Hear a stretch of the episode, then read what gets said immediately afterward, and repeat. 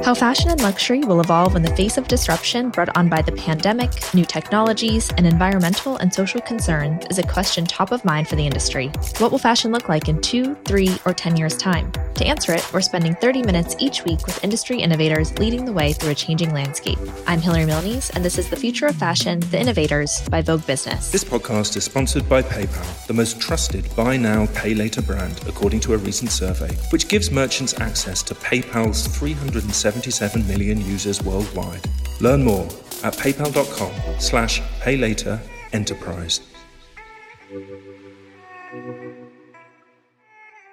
Hello and welcome to this episode of The Future of Fashion, The Innovators by Vogue Business. I'm your host, Hillary Milnes.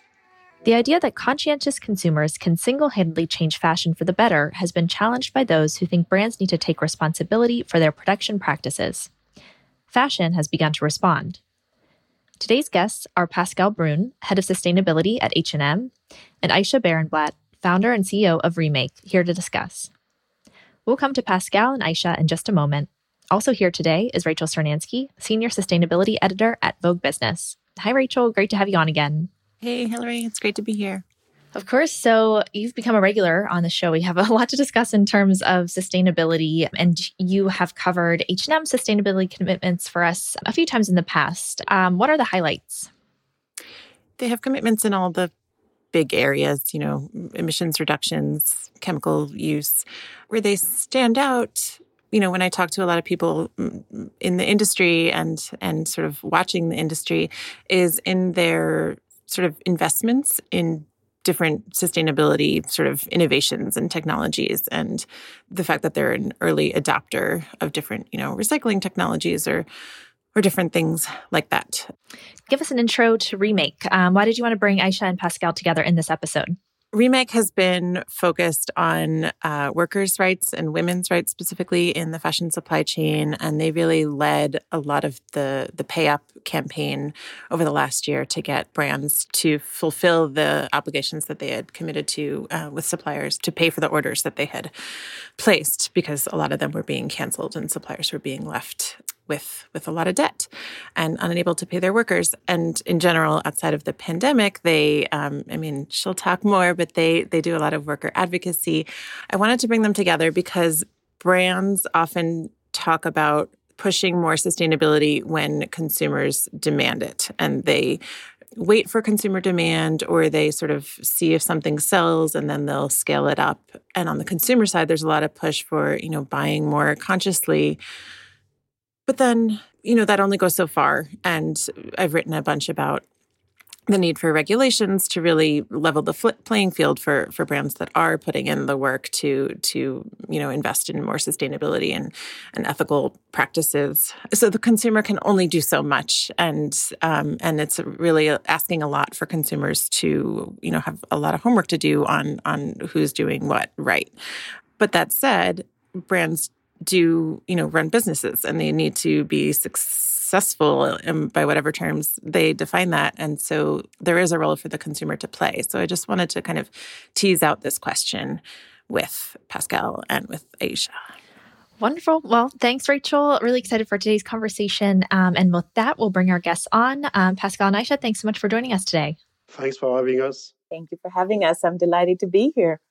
Wonderful. Um, so let's get right into it. Um, Pascal H&M, um, as Rachel pointed out, has implemented a number of sustainable practices um, and programs and initiatives within the organization. But how do you respond to criticism and from those who say that it's an oxymoron for a fast fashion company to be truly sustainable? Well, for us, basically, I mean, fast fashion is about being able to react fast, fast on trend more than anything else. So the question for me, it's it's rather it's not about can fast fashion be sustainable. It's how fast fashion become more sustainable. It's not a question about should it should it be or can it be. It's about a responsibility that all of us within the the industry needs to change how fashion is made. We need to move from a circular, from a linear to a circular business model. That's that's the key. That's crucial. That's crucial for our industry to get going. It's really important that we all together within the industry work hand in hand collaborate, partner together with the manufacturers, with policymakers, with NGOs, with trade unions in order to get towards that change. And we are on that journey. We are committed to change how fashion is made. We are committed to change the linear model to a circular models. We have great, meaningful results to come anytime. But I think it's it's really important that we are on this all together and we are here to change to change for a circular model where nothing goes to waste. And that's that's really the, the, the key here. It's really how the product is made and not can it be made. It's how do we make it and how do we enforce all together to make it possible. And Ayesha, how do you look at production volume versus circularity uh, in terms of sustainable commitments? Um, Pascal talked a lot about partnerships and and working with the right organizations, and and that's kind of the side that you're on. Is that right? That's right. So, you know, at Remake, we are an advocacy organization as someone who has spent time inside the industry working both within brands and on the policy side. I realized this was really a missing piece of the puzzle. And, you know, when I think about sustainability, it's, you know, let's just look at the facts. In the last 30 years, we've essentially had companies, brands lead the sustainability conversation without any regulation. And what we've seen in the last 30 years is that fashion's impact on people and the planet has really increased. And so, first and foremost, when we think about what needs to happen, it's about urgency. We are, we can all agree, in a crisis, a climate crisis, the biggest humanitarian crisis, as Rachel was sharing, with the COVID and economic slowdown for garment workers. And, you know, as the pandemic has taught us, we are really rubbing up against ecological boundaries. And so when we hear from brands that we are working on it, you know, for us, it's just not good enough because it's to say, look, this is urgent and we need you to acknowledge that we are living in a finite planet with finite resources. Second, for us, this is about degrowth. You know, circularity has become a very popular uh, buzzword in the industry. But if we are truly to move to a circular system, then we have to have the conversation around well, how many units of clothes are you putting out in the world? And are you actually making ecological gains? And there's no way to do that without having degrowth in the agenda.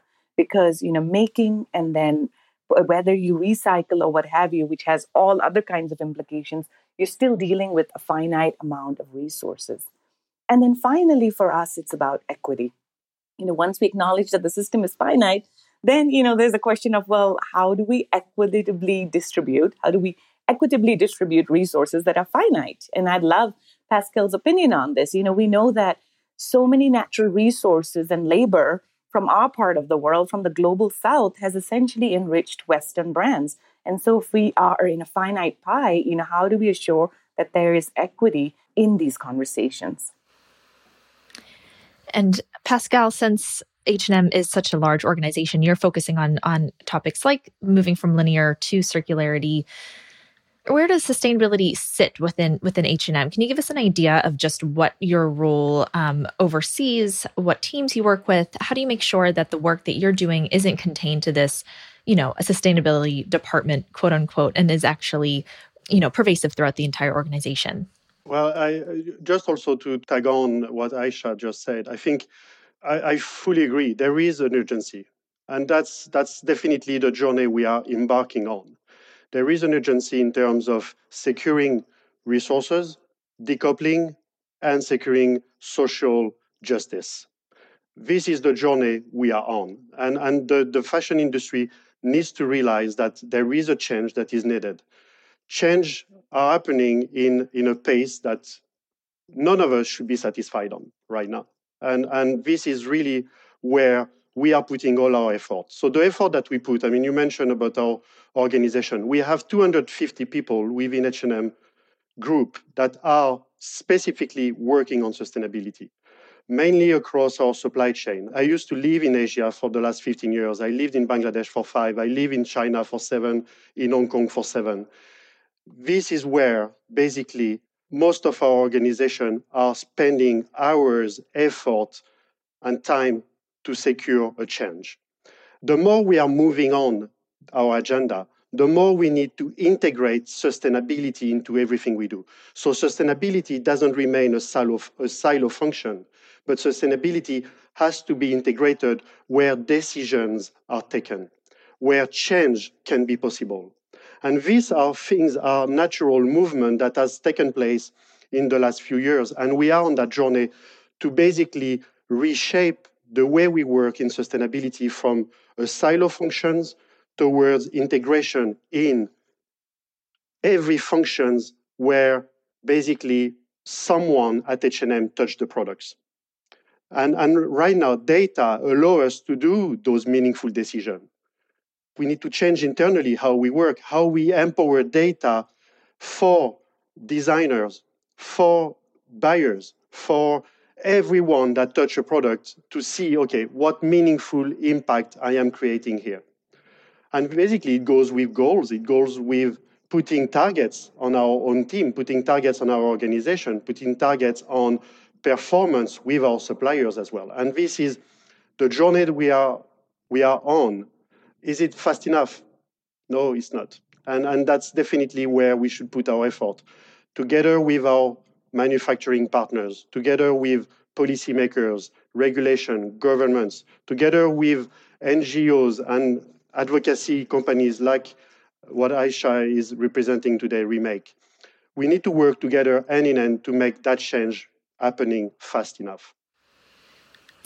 You mentioned data. Obviously, that's a it's a it's a compelling way to to move forward on sustainability goals. What what type of data do you use and inform designers with, and and what have you found to be, you know, useful in in, in terms of moving your goals forward?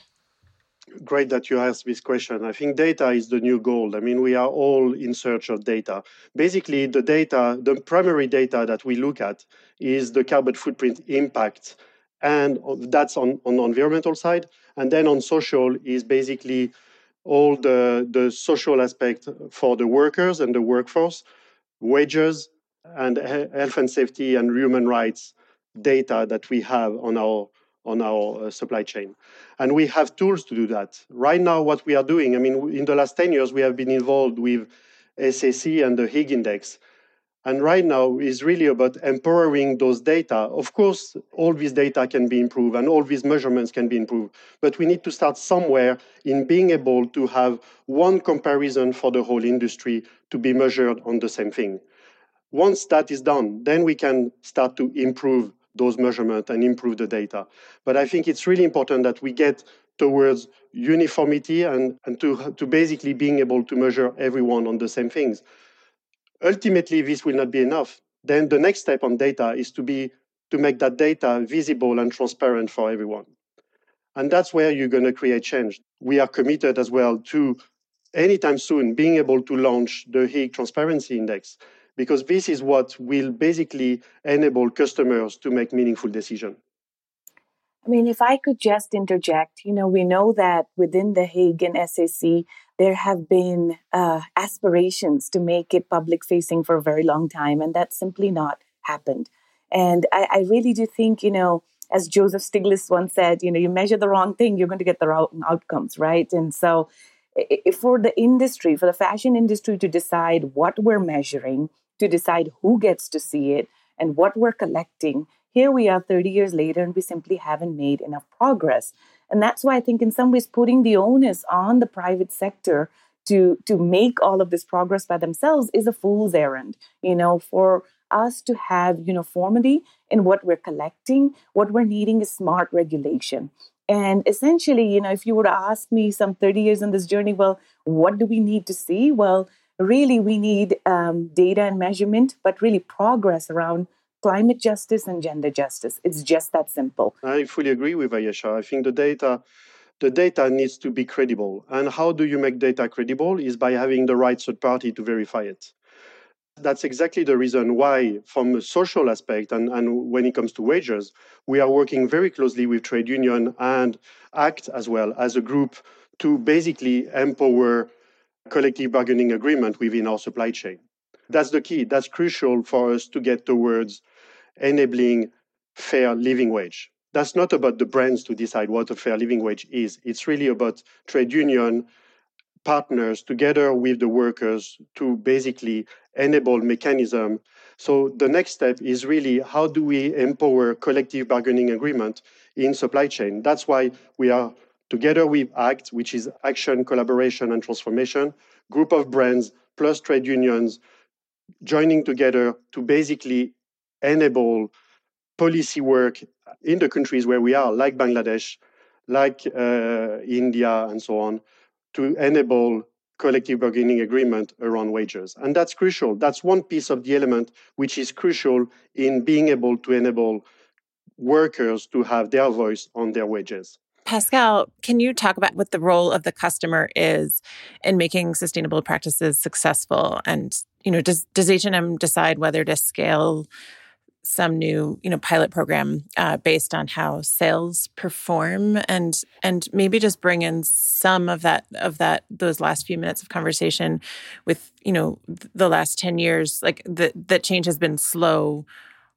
why has it been so slow what has been the role of the consumer until now and moving forward I mean, obviously, customers play a key role, and, and that's why I think for us, transparency is a key matter here. It's to, to bring transparent data around our products and how the product is made and where it's made is crucial for our customers to be able to make meaningful decisions.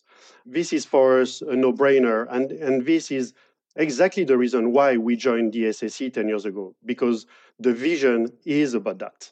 The vision is really to put into the customer's eyes the, the impact of the brands, the impact of the products, and the impact of the supplier where the product has been made. And, and that's crucial.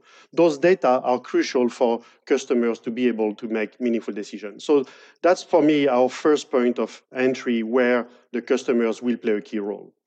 Then uh, customers will play a key role as well in, in understanding the products that they are buying uh, as well and understanding the impact that they can make by probably extend life of their garments. So the whole business model around as well that comes crucial for customers to understand how to repair, how to mend their products, how to keep their products longer, how to rent certain products when it's needed, how to buy secondhand when it's as well needed.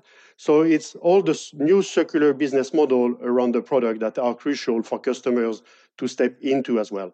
Here, we need to basically there is a big work of education as well and we need also to be transparent in what impact they can make by having this or these options but at the end of the day it's on the brand to make those available for the customers we can't push sustainability to, to customers customers needs to pull sustainability from the brand that's how it is so the brands needs to push it and Ayesha, uh, what role do you see fashion brands mm, sort of expecting customers to play in driving sustainability? And, you know, what's your thought on is that an effective way to approach sustainability? So, you know, within Remake, outside of our advocacy campaigning to hold the industry transparent and accountable, we do a lot of education work. You know, to Pascal's point, so much of this starts with education. We are in high schools and colleges and universities and fashion clubs. And one of the things that we have picked up from, you know, everyday citizens is just a lot of confusion.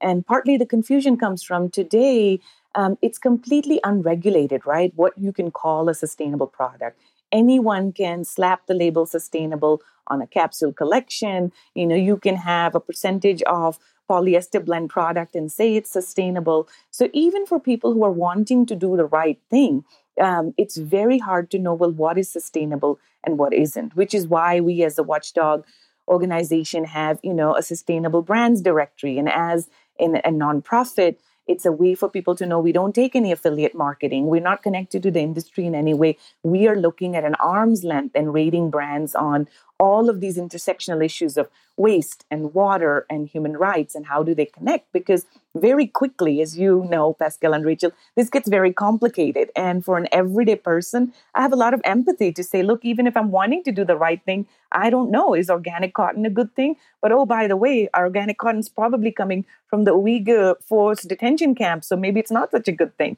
So i'd say you know we really need to reframe how we're going to make progress with this notion that the two players at play here are brands and customers. So, we first and foremost really cast our community to recognize that we are citizens first and consumers second, and to realize that a lot of these wicked problems that we're talking about within the fashion industry, the only way for us to make progress is to garner the political will, is to get smart regulation in sending and receiving countries, is to hold brands accountable, to truly be more transparent. And Pascal, let's talk about you know H&M's progress so far and plans for the future. Where has H&M gotten in terms of circularity and a circular business model? And are there plans in place to launch rental or resale? Well, as I said, I mean circularity is one of the key elements in in us being able to change the industry from a linear to a circular model. The industry, regardless of where you are, the size that you have, will have to move from linear to circular. We talked about that. The resources are finite. We need to decouple from natural resources. So, how we have defined circularity, we have basically taken an holistic approach of circularity from the design, and we are basically looking at circular product and circular design, the choice of materials, and here we have our conscious collection and we have our regular assortment to basically start to move the conventional materials into more sustainable materials. To Ayesha's point, what sustainable material means, this is very important as well to align. And we have just gone uh, to a definition on our website because we felt the need to explain to our customers how do we define sustainable material. And I would suggest all the brands to do that because this is so important that in this education part, it's very important that we start to educate what a more sustainable material is. Then it's about the production processes as well and how the production is taking place uh, with renewable energy, with uh, what type of uh, ETP is using, uh, water uh, treatment plant, what type of, of chemicals are being used as well. And then it's about the customer use and the customer end use. And by customer use, we mean all the circular business model, and the end use is basically the closing the loop and the recycle. We have activities in all these, these five elements. And it's very, very important that this constitute our circularity agenda. Now to your questions, are we launching rental or resell? Well, we have done that in 2019. I think the COVID has put those plans on hold for some times. Rental has been also uh, a, a, very challenging business model in a, in a pandemic situation. So we are now looking into how we're going to scale that, how we're going to reshape uh, a rental business model. But we have rental available here in Stockholm at the moment. When it comes to resale, we have a resale partner that we are working with named Sellpy. We are a majority shareholder of that company. And this is also a platform that now is available in Sweden, in Germany. We are basically looking into what further scale we can have, but basically it's a platform that enable uh, a C2C, customers to customers, uh, reselling platform. This is about business model that will scale, business model that our customer demands as well, and we are all in for that. This is the future, and this is what will constitute a circularity agenda, but also de- help us to decouple from natural resources in terms of of uh, new products in, uh, in in diversification. And has the company done any projections on how big resale needs to grow in order to then offset a certain amount of production, you know, new production volume? Right now, we are we are basically testing uh, in Sweden and Germany, as I said, soon to be in uh, in other countries as well. We are still in a in, in a phase where we need to define how what will be the share of resale business model in future. We are in in building that at the moment so i can't i can't really be more precise than that. Could i just ask you a question pascal? You know i'm just curious because when we think about circularity the only way for us to make progress is if we know you know how are you going to measure the growth in recycled and the growth in revenue sales from resale and those numbers have to be bigger than the reduction in new product production right so unless you have those tangible measures out in the public domain, we're not going to get anywhere. I fully agree, and and those those numbers are are quite tough to get, and we are we are getting them at the moment. Our goal is 2040 to become climate positive. So as you say, basically decrease more our emission than what we emit. That's what basically uh, climate positive will mean. Basically, we are right now measuring every steps of our value chain around our emissions, what will need to happen 2025, 2030 in order to be on the carbon law and the Paris Agreement. We are we are on that. We are there. I'm hearing a lot of people at brands throughout the industry saying that the you know the way things work uh, is not sustainable and we have to change. And there's there's a recognition of the urgency of the problem. It seems like pr- it's pretty universal which i think is probably a pretty big change from from maybe even 5 years ago and definitely 10 or more. But th- the thought ends there. And i'm wondering what the sort of consequence is like does h&m sort of hold itself accountable? Well as i said it's to move from a linear to a circular business model and the circular business model the new revenue stream that that will generate will basically compensate a decoupling somewhere else. So the whole how we're going to move there i mean we are in each and every steps. Circular products circular design change of materials. Today we are at 64% more sustainable materials and recycled within our assortment. We were 57 last year, 65% this year. We are targeting 2030 to be 100. To be honest, 2030 will be a timeline that we're going to revise. But we are moving as well to come back to recycled polyester. 2025, we're going to have 30% of recycled material in our assortment. We have studies going on. There is no more microplastic with recycled polyester than with virgin polyester. So the microplastic remains a problem, and that I fully agree with you. So polyester is a problem.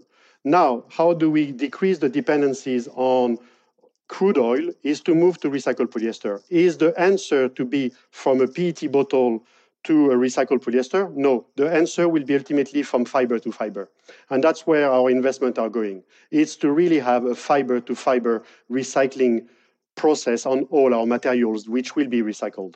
So this is very important. It's crucial in our decoupling from natural resources. It's crucial in us being able to decrease our carbon emission.